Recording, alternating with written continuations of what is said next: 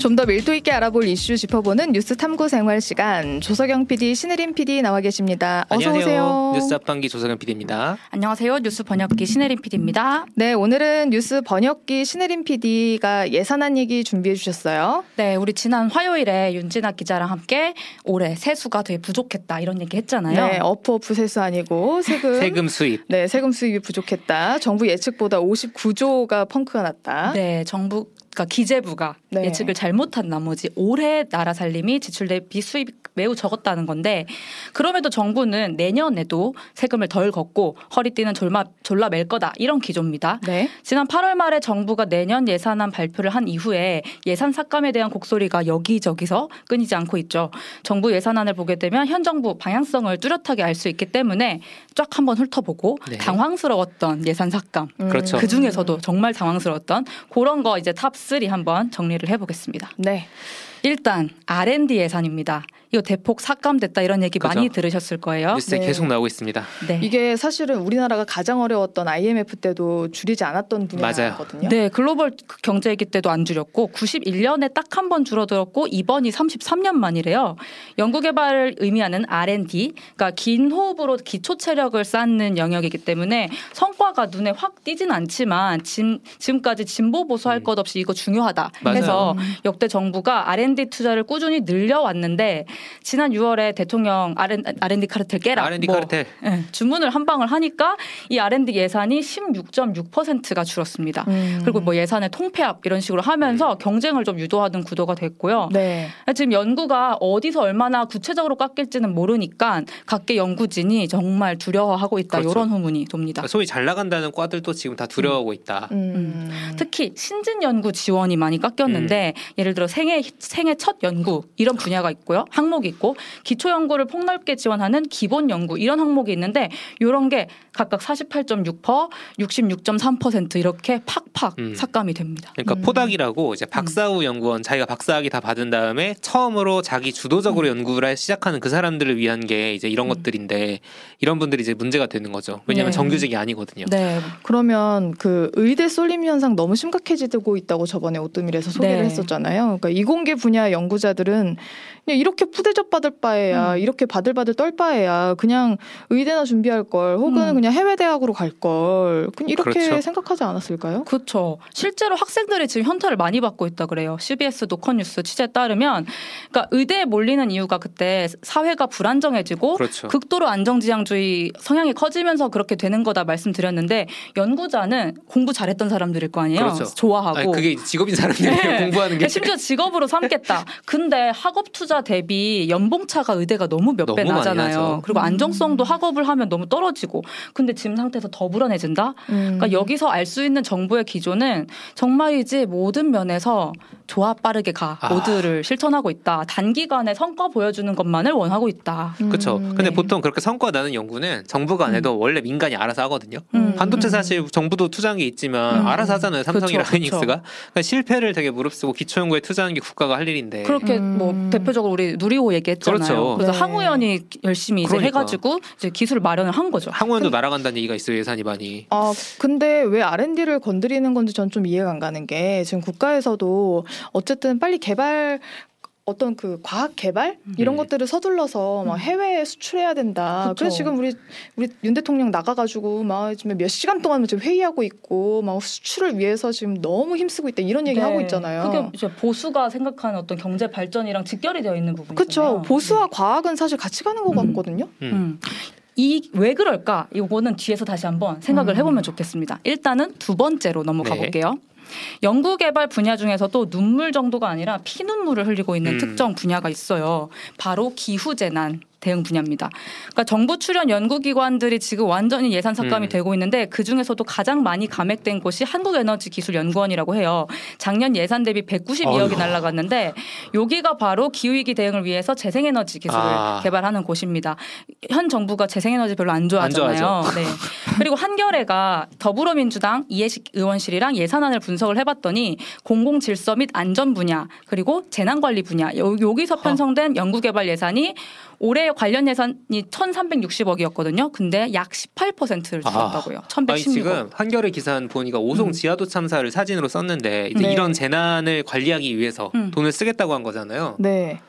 이게 두 달 전이잖아요. 그렇죠. 오송 참사가. 오송 참사가. 네. 그러니까 지난달만 해도 행안부가 보도 자료를 내서 재난안전 분야 중점 투자했다. 뭐 이렇게 홍보를 했는데 보니까 뜯어 보니까 기술 분야의 항목만 늘고 예산은 줄었다. 아, 쪼개놓고 네. 예산은 안 준다. 그렇죠, 그렇죠. 그러니까 이, 이런 이제 오송 참사도 그렇고 홍수나 뭐 산사태 이런 재난이 되게 빈도도 높아지고 음. 많아지고 강도가 되게 세지고 네. 그런 이유가 근본적으로 기후이기 때문이잖아요. 음. 근데 이제 기후 재난은 돌이킬 수 없는 상황이 됐기 때문에 실은 어떻게 온실가스 배출을 막느냐 이상으로 어떻게 대응을 지금 막아내, 그러니까 그렇죠. 재난이 다가오면 어떻게 막아내느냐도 여기에 절실한 상황인 건데 네. 우리는 이미 기후 대응도 하위권으로 뽑히는 나라예요. 그 네. 대응은 결코 돈이 없으면 못합니다. 어... 네. 그러니까 대응을 아예 못했을 때 벌어지는 극단적 상황이 이번에 리비아에서 벌어진 것 같거든요. 그렇죠. 아주 극단적인 상황의 네. 경우 그렇게 되는 거죠. 네. 근데 이런 일이 자꾸 어디 곳곳에서 벌어질 거라는 그렇죠. 게 정말 무섭고 안타까운 건데 리비아 보면은 전염병도 지금 문제가 되고 있거든요. 아유. 이 차 재앙이라고 하는데 네. 이런 물난리가 특히 식수원이 오염돼서 감염이 돼요. 아. 그러니까 그런 코로나 같은 게 또 닥칠 수도 있는 그러네. 거고 계속 악순환인 거죠. 그러니까 어제 보도를 보니까 네. 이 감염병 얘기하셔서 우리 네. 백신 연구 개발까지 삭감했다는 뉴스도 있었습니다. 백신 연구 개발까지 삭감을 했더라고요. 코로나 시대가 아직 네. 안 끝났는데. 네. 이게 과기부가 알 앤 디 예산 조정 과정에서 보건복지부 백신 기술 관련 사업 세 개를 유사 중복 사업이다 이렇게 꼽아서 통폐합을 해버려요. 그러니까 지난해 예산 수립 때는 이거 백 퍼센트 효과 있는 사업이다 뭐 이렇게 음. 평가를 받은 사업이라고 하거든요. 성과도 좋았다. 네. 근데 올해 대비 팔십 퍼센트 이상 줄여버린 거예요. 아. 팔십 퍼센트? 네. 그래서 이례적으로 보건복지부가 나서서 이거는 진짜 수긍할 수 없다 이런 식으로 의견을 밝혔어요. 그렇죠. 정부와 네. 정부, 정부 부처와 정부 부처가 서로 싸우고 있는 상황입니다. 네. 아주 이례적이죠. 네. 또 기후 대응 이 기후 대응 기금이라고 해가지고 각국이 약속한 그 온실가스 감축 아. 목표가 있잖아요. 그걸 네. 지키려고 연구 개발하는 예산이 있어요. 이게 다른 나라는 사실 비교도 안 되게 이제 규모가 크게 잡혀 있는데 네. 우리나라는 이제 이천이십이년부터 잡혔거든요. 근데 이게 음. 기재부 관할이에요. 근데 이게 천이백삼억에서 육백육십억으로 반토막이네. 아주 크게 네. 폭으로 줄어버리니까 온실가스를 우리가 사십 퍼센트 감축을 해야 되거든요. 근데 예산을 사십오 퍼센트 아. 감축해버렸어요. 근데 이, 이 말이 그거래요. 윤석열 정부에서 엄청 조금 해가지고. 음. 뭐 만약에 뭐 우리가 지금 사십을 해야 되면은 지금 음. 한 사 정도 해놔가지고 맞아요. 다음 정권한테 한 사백 해라 이런, 이런 얘기나 네, 다른 거 맞아요. 폭탄 네. 돌리기인 목표가 거죠. 있으니까요. 네. 그러니까 안 그래도 윤석열 대통령 유엔 총회에서는 음. 기후 격차를 좁히고 음. 탄소 중립 목표 달성을 앞당기겠다 음. 연설까지 했는데 기후 격차를 좁 안돼 안돼 전문가한테 맡기세요. 예, 알겠습니다. 아, 욕심을 부렸는데 근데 음. 과거 문재인 정부의 탈원전 정책 비판했었잖아요. 근데 네. 이 원전 예산 원전 좋아하니까 네. 원전, 원전 예산은 늘렸겠죠. 원전을 이제 그 탄소 중립의 어떤 대안으로 이제 얘기를 하고 있죠. 원전 예산은 정말 당연하게도 아. 대폭 늘었습니다. 근데 하나 원전 안전에 대한 관련 네. 예산은 대폭 혹은 전액 삭감이었어요. 이게 안전하니까 좀 그러니까 안전에 대해서는 신경 안 쓰고 그러니까. 있는 거죠. 그리고 제가 안전을 해보니까 또 이제 황당한 어떤 예산 삭감이 좀 더 이렇게 보였는데. 보면 사회적 약자 대상 범죄 대응 수사 예산 음. 이런 거 깎아버리고 일일이 시스템 운영 이런 치안 음. 예산 이런 것도 기술이 필요한 거잖아요. 그쵸. 이런 것도 대폭 삭감이 됐다는 거예요. 그러니까 이런 건 사실 이태원 참사가 떠오를 맞아요. 수 있는 그런 항목인데 행정 재난이잖아요. 근데 그 와중에 이제 시위에 동원되는 뭐 차벽 트럭 교체 아. 이런 거 보면 이제 경찰청 예산 중에 이런 건 또 확보를 해놨던 아, 거예요. 이천팔년의 재림이죠. 네. 그러니까 이렇게 알 수 있는 현 정부의 방향성 자연 재난이든 사회적 재난이든 국민의 안전에 큰 관심이 예산안을 보면 없어 보인다. 없죠. 네. 그럼 정부가 뭐에 관심을 가집니까? 행정안전부가 있는데 네. 아... 무엇에 관심을 가질 것인가? 어... 네. 자기의 안전? 아, 알겠습니다. 자, 마지막으로 세 번째 당황, 당황스러운 예산 삭감은요? 우리 화요일에 이렇게 세금이 부족할 땐 성과가 바로 눈에 띄지 않는 음. 사업이 가장 먼저 후퇴하는 경향이 있다 이렇게 얘기 나눴잖아요. 네. 그러니까 알 앤 디나 뭐 기후나 이런 거 다 음. 눈에 안 띄니까 그렇죠. 지금 이제 없어지는 걸 텐데 네. 우리나라에서 가장 눈에 띄지 않는 존재가 있다면 누굴까? 이건 아마도 외국인 노동자가 아닐까? 음. 아. 그러니까 현 정부가 지금 인력난 해소를 위해서 외국의 인력을 늘리겠다고 하는 상황이거든요. 그렇죠. 실제로 그리고 농사랑 건설 쪽은 이제 아예 음. 안 돌아가요. 없으면, 없으면 안 돌아가요. 안 돌아가요. 그렇죠. 네. 그러니까 네. 내가 먹고 있는 이 먹거리 혹은 내가 살고 있는 이 건물 다 이제 외국인 노동자의 손을 거치러, 거치는 거라고 할 수 있는데 음. 현 정부가 지금 이 툭하면 이제 임금 체납에 말도 안 음. 통하고 막 이런 식으로 그러니까 뭐, 까, 뭐 까딱하면 이제 불법 체류 신세되고 외국인 노동자들이 그런 외국 노동자들을 이제 지원하는 센터가 있는데 맞아요. 그 지원 센터 예산을 전액 삭감을 했습니다. 이게 이분들이 이거 없으면은 더 불법되기 쉽고 더 음. 문제가 생기는 거예요, 네. 사실.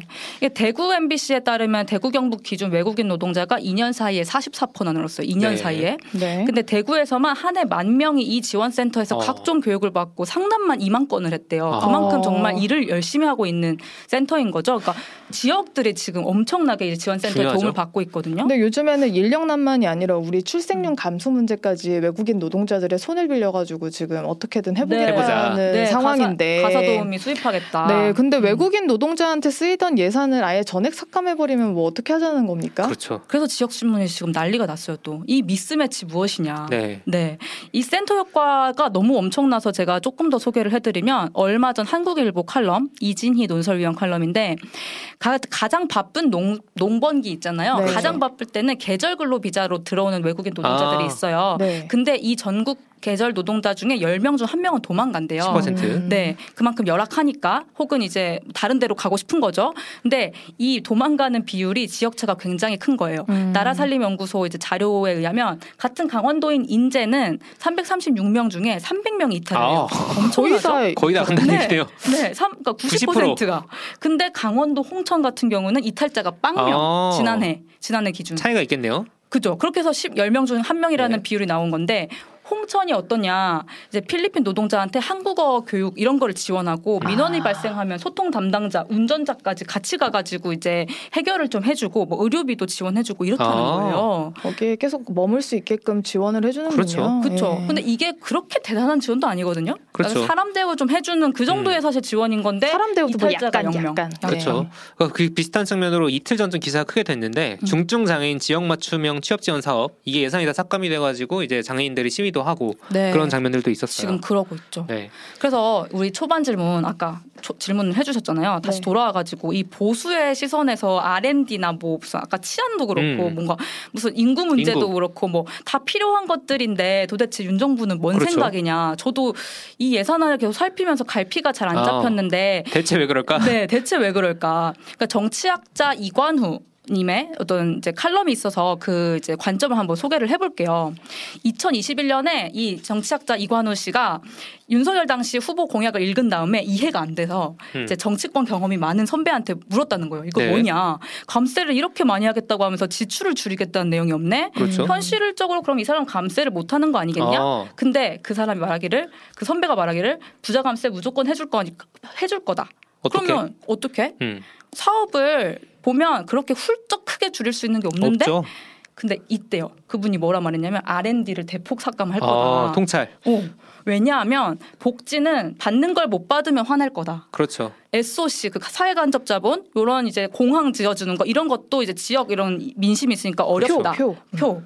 그리고 국방비는 안 줄일 거다. 그렇죠. 당장 줄여도 표가 안 나는 이익단체가 힘이 약한 아~ 요런 요런 곳 골라가지고 딱 깎을 건데 이게 알앤디라는 거예요. 아, 쉽게 말하면 크면서. 교수랑 대학원생들 아. 그리고 외국인 노동자들 이거 안 해봤거든. 그렇죠. 그런 거군요. 음. 그러니까 결국 예산의 법칙입니다. 이거는 수입을 줄이려면 반드시 지출을 줄여야 된다는 거 그리고 이 정부는 수입을 줄이려는 거 그렇죠. 감세를 한다는데 굉장히 포인트가 있다는 점 음. 그런 의미에서 오늘 나온 이 세 가지 삭감 포인트의 또 다른 공통점은 이 정부가 생각나는 생각하는 당장 줄여도 포, 표 안 나고 힘도 약한 찍소리 못하는 이런 집단들이다. 골라서 그냥 했다. 네. 그러네. 외국인 노동자들도 뭐 어떻게 말을 못하니까. 음. 그렇죠. 그리고 재난관리가 피...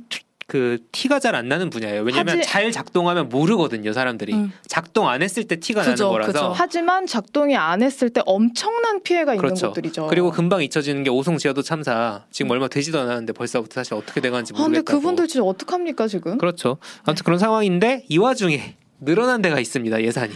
맞아요. 기재부입니다. 여러분. 기재부가 늘었어요. 그리고 또 대통령 업무 추진비 그렇죠. 늘었겠죠? 아 이거 사실 무덤먼 돈이죠. 쉽게 말하면. 정확히 네. 공, 어떻게 썼는지 공개를 안 공개 해도 안 되는 하는? 돈. 네. 검찰 특활비 대표적이죠. 당연한 듯 거기도 늘었습니다. 그리고 법무부에도 국방부한테만 주던 어떤 정보보안비라고 또 아. 이런 깜깜이 돈 같은 게 있는데 아, 이것도 한동훈 장관 일을 잘해서 네, 새롭게 배정이 됐다고 합니다. 네. 그래서 세금이 어디로 들어, 어디서 줄여가지고 어디로 들어가는지 음. 참 보면 적나라하게 보이는 이 예산안. 세금 도둑 잡아라 해서 그거 다 공개하라고 했는데 공개 안 하는 그 그 예산들이 있죠. 네. 그죠. 그리고 검찰이 이제 특활비 어떻게 썼는지 영수증 지금 계속 가져오려고 가져오려고 하는데 막 안 보이고 네. 없다 그러고 그런 난리죠. 그걸 보여줘야 할 의무가 있습니다. 아, 오늘 성대모사 맞들렸네. 전문가한테 맡겨야 되는데 아무튼 그렇습니다. 예, 아무튼 예산안 관심 가지자. 우리 네. 찍소리 못한다고 이게 이렇게 그렇죠. 얘기 들어서면 안 된다. 아니, 지금 사실 오늘 네. 방송 들으면 제가 볼 때 교수님들이랑 대학원생들이 열받아야 돼요. 맞아요. 정부가 지금 이걸 어떻게 취급하고 들고 있습니까? 일어나세요. 드, 들고 일어나고 있답니다. 아 네. 그래요? 연대를 저 이제 하고 있다고 아. 합니다. 어떻게 될지 한번 봅시다. 네, 네, 네. 뉴스 탐구생활 신혜림 피디, 조석영 피디였습니다. 고맙습니다. 감사합니다. 감사합니다.